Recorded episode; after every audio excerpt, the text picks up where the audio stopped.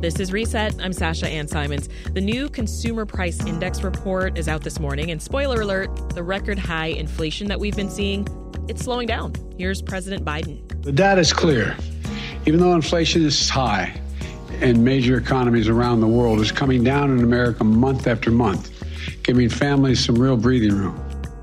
So, what should you do with that extra breathing room? Is now the time to consider saving or investing? Our next guest has some money tips and tricks for you.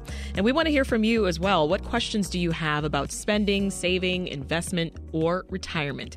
Give us a call at 866 915 WBEZ. That is 866 915 WBEZ and ask us your personal finance questions. And joining us now in studio is Christine Benz, Director of Personal Finance and Retirement Planning at the firm Morningstar. She's also the author of the book 30 Minute Money Solutions, a step by step guide to managing your finances. Welcome back to Reset, Christine. Sasha, it's so great to be here. Thank you. So let's first get your reaction to this morning's inflation report. Any, any surprises for you? Well, we were expecting to see inflation slowing down a little bit. And one thing we've seen is a handoff from really high inflation in the price of goods uh, gas prices, especially to services. So we're continuing to see some pretty high numbers in the services space. So healthcare services, for example, hotels are high as well. And that's pretty intuitive because those are some of the main areas where workers in those jobs, in hotels, in healthcare facilities, hospitals, and so forth, have been able to swing mm-hmm. higher wages. Yeah. So if you had to give sort of a, an overall takeaway from this morning's report, what would you say it means for the average consumer? So directionally, we're headed in, in the right direction, but this is still a pretty high number. Obviously, we had all gotten a little bit complacent about that very low inflation that persisted for the better part of the past decade. We're still at over 6%. We'll be looking for these numbers to slow down a little bit. There may be some impact for, for interest rates. So we've seen the Federal Reserve very aggressively increasing interest rates over the past year it appears that the Fed is going to take its foot off the gas a little bit. We'll still see some higher rates come online in 2023, mm-hmm. but the pace should slow from what we saw last year. Well, speaking of 2023, economists have been warning about a possible recession, the R word. Months and months now we've been hearing this. In fact, this week the World Bank warned that the global economy will come, quote, perilously close to a recession this year. So does today's report ease any of those worries at all? Not really. The the Federal Reserve and other central bankers outside the US are walking a tightrope where many of them are increasing interest rates, but the risk that you court when you do that is that you could over accelerate interest rates and that could slow down the economy to the point that we we venture into recession. We're still a long ways from that. One thing that I am really happy to see is that the jobs market is still very strong even though we've seen some pockets of weakness in the technology sector, a little bit recently in the financial services sector. By and large, workers are in a strong position and can and should be negotiating higher wages because they're in a good spot. Yeah. Do you think that the U.S. is, now past the worst of the, the drastic price increases?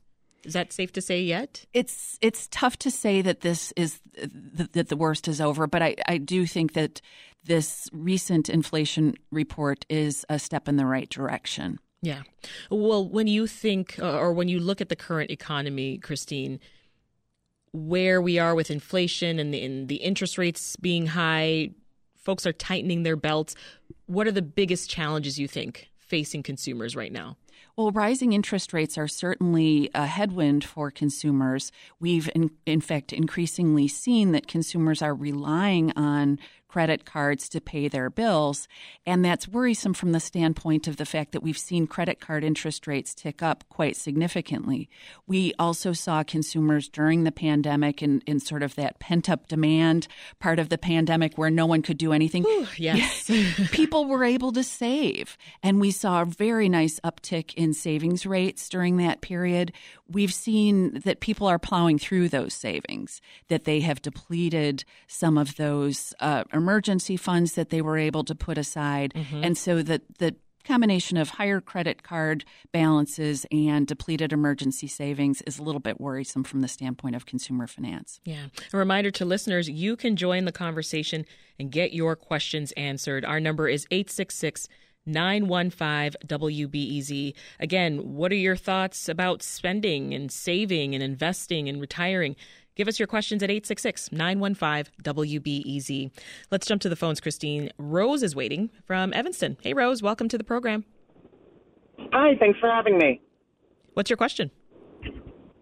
Uh, so, I am looking to become a first time homeowner, and with the interest rates climbing everywhere, the question is now before the interest rates keep climbing, or wait and hope for a miracle? Uh, w- w- what's the wisdom right now? So the worst may be over in terms of mortgage interest rates.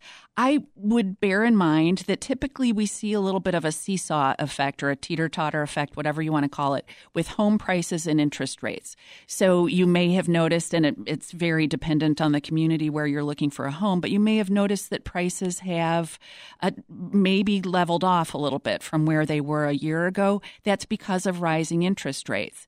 And I would stay laser focused on that because, you know, that's the irrevocable part of your home purchase the the price you pay for that home. Interest rates, even if you happen to buy in at a high point, you, you may have the opportunity to refinance that mortgage down the line. So I would stay focused on home prices. If you've seen some easing, that should be your major catalyst for deciding whether it's a good time to, to dive in. And then, you know, I think that sometimes people get themselves overly caught up in the financial aspects of home ownership. Mm-hmm. The the real issue is is this a good time for you to be a homeowner from your own personal finance uh, perspective, but also just sort of your lifestyle perspective? I would let that be in the driver's seat in terms of the decisions you make from here. Thank you, Rose. And we'll talk more about in investing later in, in the program. But I, I want to stick with spending and budgeting right now. What are your what are the biggest mistakes, Christine, that, that you would say people make when it comes to spending? And I have a feeling that you're going to say that we all need to create a budget. Well, we do, and there are some great uh, programs for doing a budget. I love a program called You Need a Budget. Yes, um, YNAB. yes, YNAB has its super fans, but that's a really good one. Have a budget, but most of all, I love this idea, and I think we've talked about this before, Sasha mindful spending.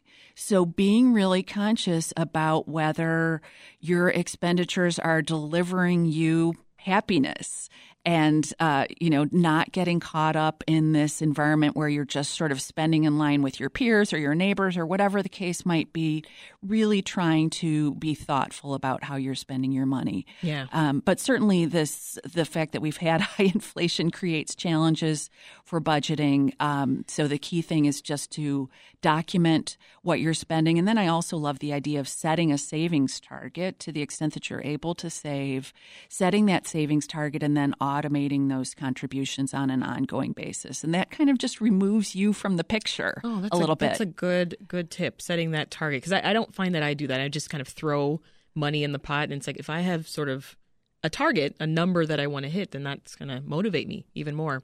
What do you say to couples talking about budgeting right now?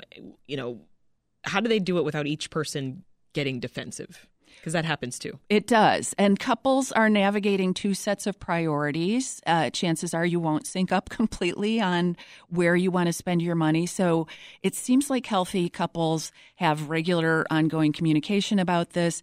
I even know couples who set up on ongoing meetings, like maybe a, a, quarterly meeting where they're talking about their shared financial priorities. They might have individual financial priorities as well, and you want to make sure that your spending addresses those too. But communication is the name of the game. Yeah. Is it time to put off big expenses?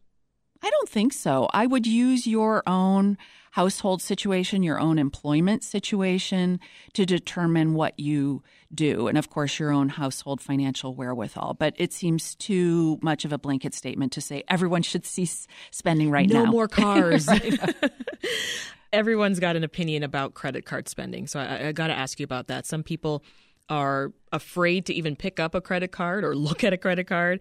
Others say, well, you absolutely have to have one if you want to maintain a good credit score. What's the deal? Ideally, you would have one credit card at least. Probably one is plenty for most of us, one credit card.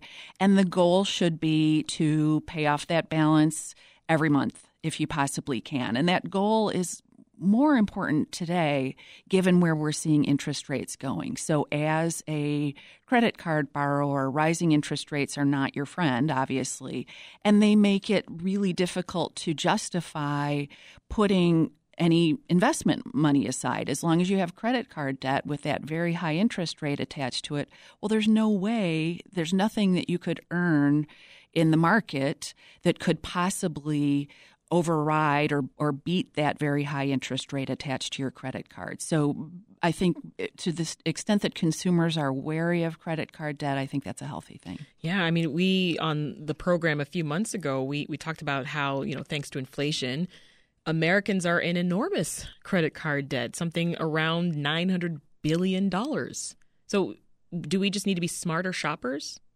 Well, potentially so. I, I, you know, I do think it gets back to mindful spending, and the other point I would make on the on the from the standpoint of, of credit card debt is that it's not the only debt that many households are wrestling with. So, obviously, mortgage debt, but many, many young households, especially, have enormous amounts of student loan debt. And I know you've talked about that topic mm-hmm. on the program plenty uh, of times. Plenty of times. Um, so, uh, bear in mind the other forms of debt that you have, and all of those are unfortunately a headwind to your household financial wherewithal. You talked about savings and, and targets. You know, with interest rates rising on savings accounts, Christine, it, it's not too bad to have a, a chunk of change in a high yield savings account right? Absolutely. Shop around. I think we had all gotten quite complacent with our savings where it's like, well, what's the difference between 0.25 and 0.5? It was very hard to get excited about shopping around. We are all sort of content to live with whatever our bank or investment institution was paying us. Now you can pick up some really attractive, safe FDIC insured uh, forms of savings deposits. Yeah. So so be a careful consumer in this space. If someone is interested in setting up a high yield savings account, where do you recommend they look? I really like the online savings banks. And the reason is that, you know, they don't have bricks and mortar institutions mm-hmm. to pay for. Um, so that would be my first step. We often see the highest yields there. We've also seen money market mutual funds begin to offer some, some fairly high yields. So I was looking just the other day at an investments money market mutual fund. It was at, at four and a half percent. So those can be attractive sources of, of savings. Just bear in mind that the money market mutual fund will not carry those FDIC protections. In practice, they've been pretty safe, but they're not FDIC insured. A reminder if you're just tuning in, we are talking to Christine Benz, who's Director of Personal Finance and Retirement Planning at the firm Morningstar. She's also the author of the book 30 Minute Money Solutions. And with the new Consumer Price Index report out this morning, we are talking all things money. You can call and get your questions answered at 866 915 WBEZ. Let's jump back to the phones, Christine. We've got a couple folks waiting. Here is Dita from the North Side. Hey, Dita, welcome to Reset. Yes, good morning. I am a part time employee and nearly working two years at a new business that opened two years ago. And when I was hired as a part time, I was offered 401k. Okay. But what was withheld from me, I don't know if it's on purpose or not, was that the 1,000 hours accumulated to make me eligible for it have to be accumulated within one year, not within a date of hire. That means that this past year, 2022, I only worked 964 hours. Hmm. Christine, so. that's tricky. So 401k plans have different bylaw, bylaws. It depends on the employer. Um, all I can say is you should sit down with your employer, work with them to ensure that you can meet the requirement. If, if in fact you've determined that you want to contribute to that plan, sit down and make sure that you can try to hit that hour requirement um, to in, in order to qualify yourself to contribute to the plan. But I also would say do your due diligence on the quality of the plan. They're they're all over the map. Oftentimes, smaller employers, unfortunately, tend to field higher cost 401k plans, which is not to say that you should automatically inv- avoid them, but you may be better off using, say, a Roth IRA um, if you can, and you can perhaps get around the headwinds, the the higher operational costs that sometimes go with those smaller 401k plans. So do your homework on that 401k plan quality before assuming that it's necessarily a good fit for you. Let's squeeze in another 401k related question before we take a pause here. Here's Gavin in Logan Square. Hey, Gavin. Hey, thanks for taking my call. Sure. What's yeah, your question? So another 401k question um, for recent grads who have, say, worked a job for close to a year, have a little bit saved up in one 401k, and recently switched jobs. Um, when does it make sense to roll that 401k over, and when does it make sense to keep the two separate for the sake of diversity? Yeah, really good question, Gavin, and one that people wrestle with a lot because we all uh, we're, we're living in a world of job hoppers. So oftentimes it makes sense to roll over the old 401k to an IRA of some kind, an, an, individual retirement account. And the benefit of that versus the 401k is that, and it, it's very much dependent on the employer, but sometimes the 401ks have higher administrative costs attached to them than would be the case just setting up an IRA, a Roth IRA on your own with a, you know a Vanguard or Schwab or Fidelity or some firm like that. So do your homework on what those 401ks are charging you in terms of fees. But I always say if you can aggregate those old 401ks in a single IRA, the big benefit of that is you get away from some of those administrative costs and also just you can streamline your financial life a little bit because I, I think many of us end up with these little piles of money here and there, and it just can be difficult to keep track of what you have.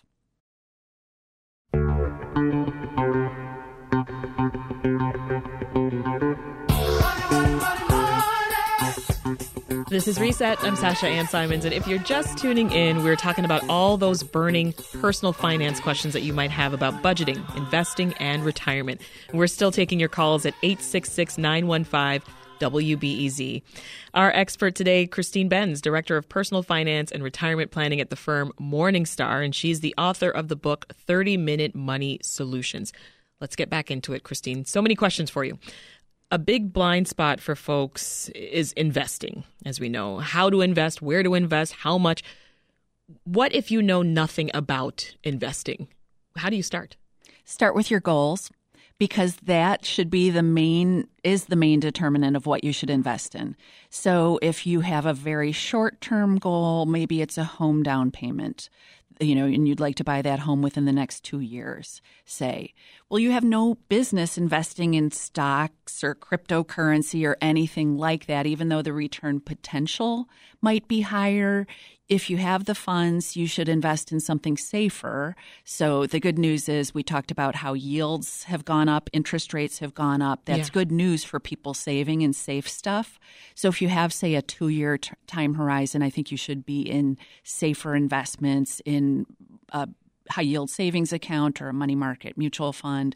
If you have sort of an intermediate term goal, maybe anywhere from two to 10 years, mm-hmm. there you could think about holding bonds because bonds do entail a little bit more risk, but also a little bit more return potential. And there I would say use either individual treasury bonds or use some sort of a bond mutual fund.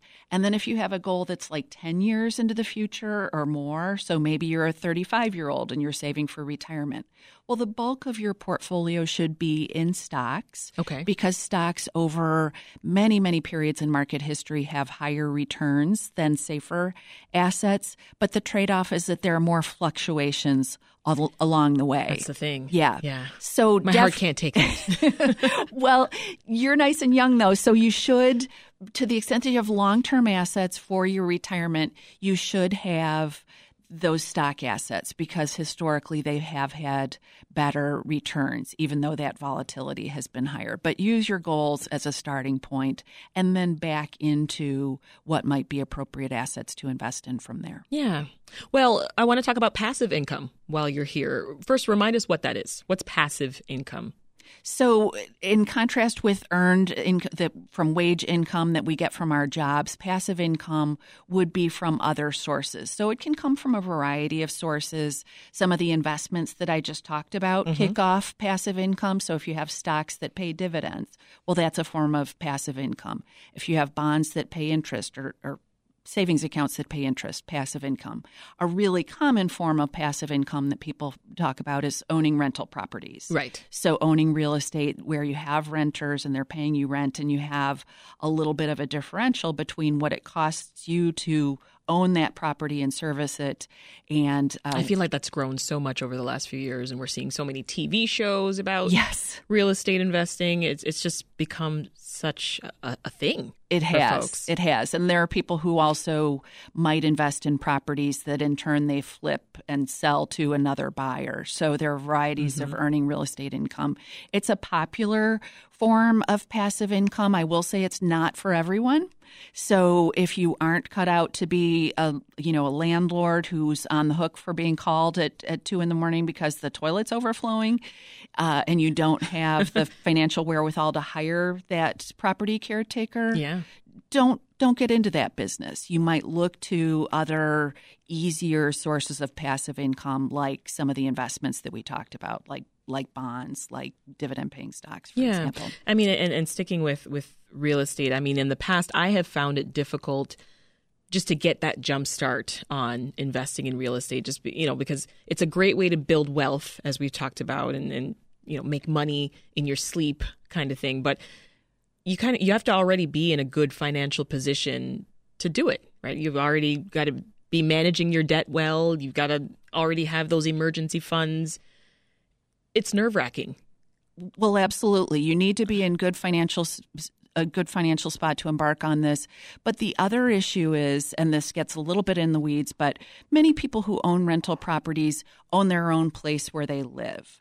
And so the thing that worries me a little bit when people overextend themselves into the rental income space is that oftentimes those rental properties are in the same geographic locale all of those investments are beholden to a similar set of forces. So if the Chicago property market, for example, falls off a cliff, not saying it will, um, knock on me- wood, knock on wood, that means that you've put too many eggs in that basket. So I like the idea of, to the extent that people have rental properties, be looking at some other investment assets in addition to those rental properties so that you're diversifying a little bit. So if you have rental properties, also look at investments in stocks, investments in bonds, and so forth.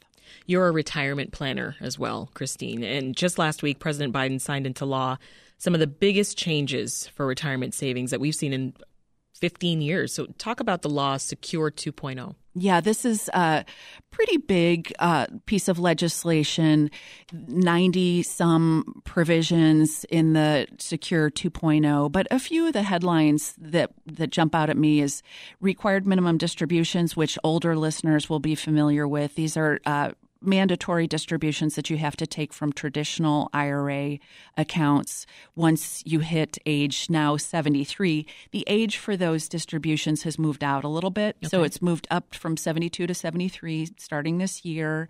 In uh, 10 years from now, it'll go up to age 75.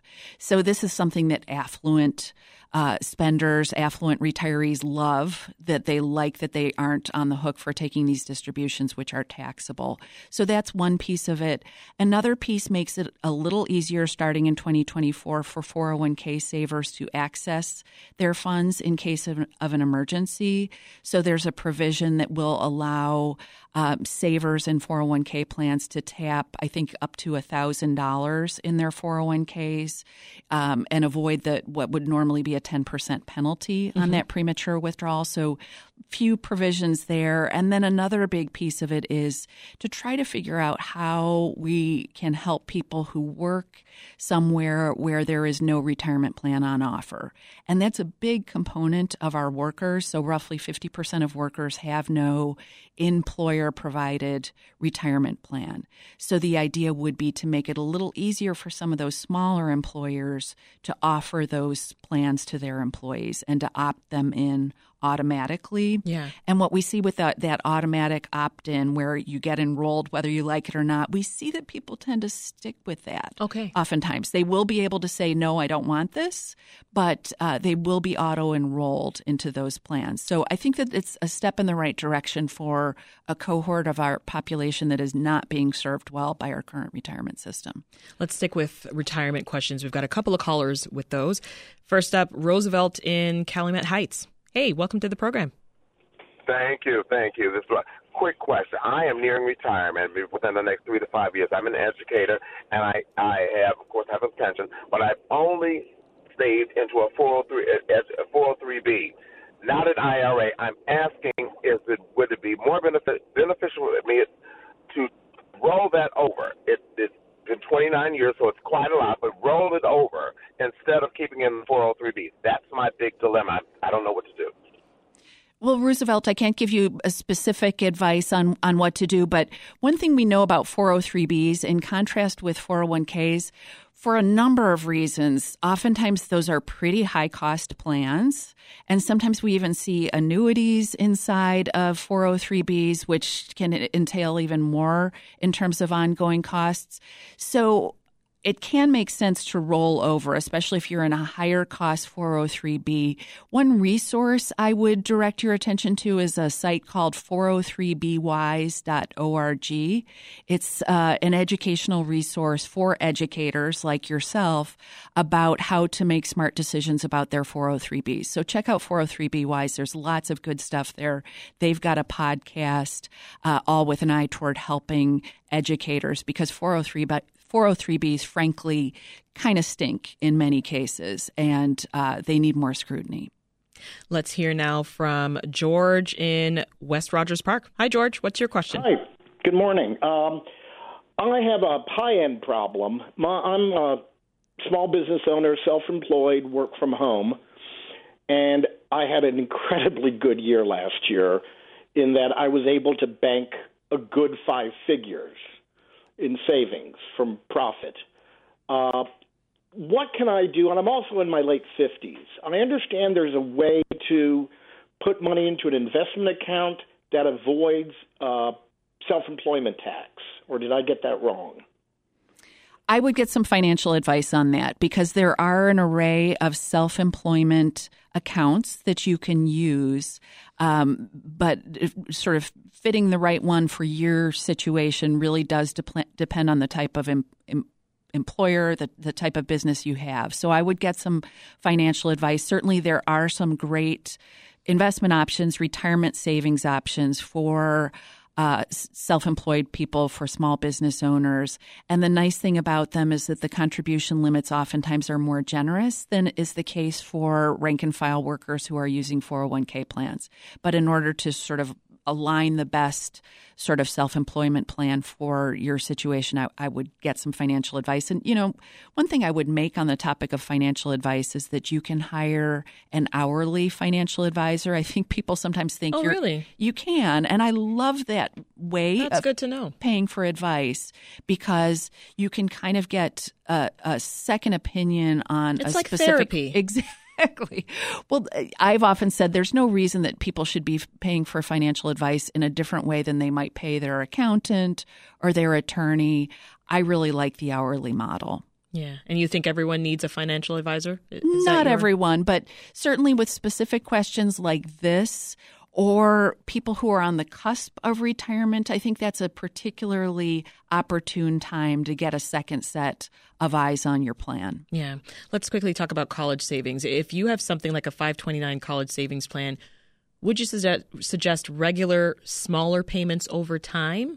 I know some people will do like direct deposit from each paycheck. I love that. That's a beautiful way to invest no matter what you're investing in, whether it's a 529 or in your own re- retirement savings account. Set up that automatic investment plan. Start low so that it's manageable within your household, but set it up so that that money's coming right out of your bank account.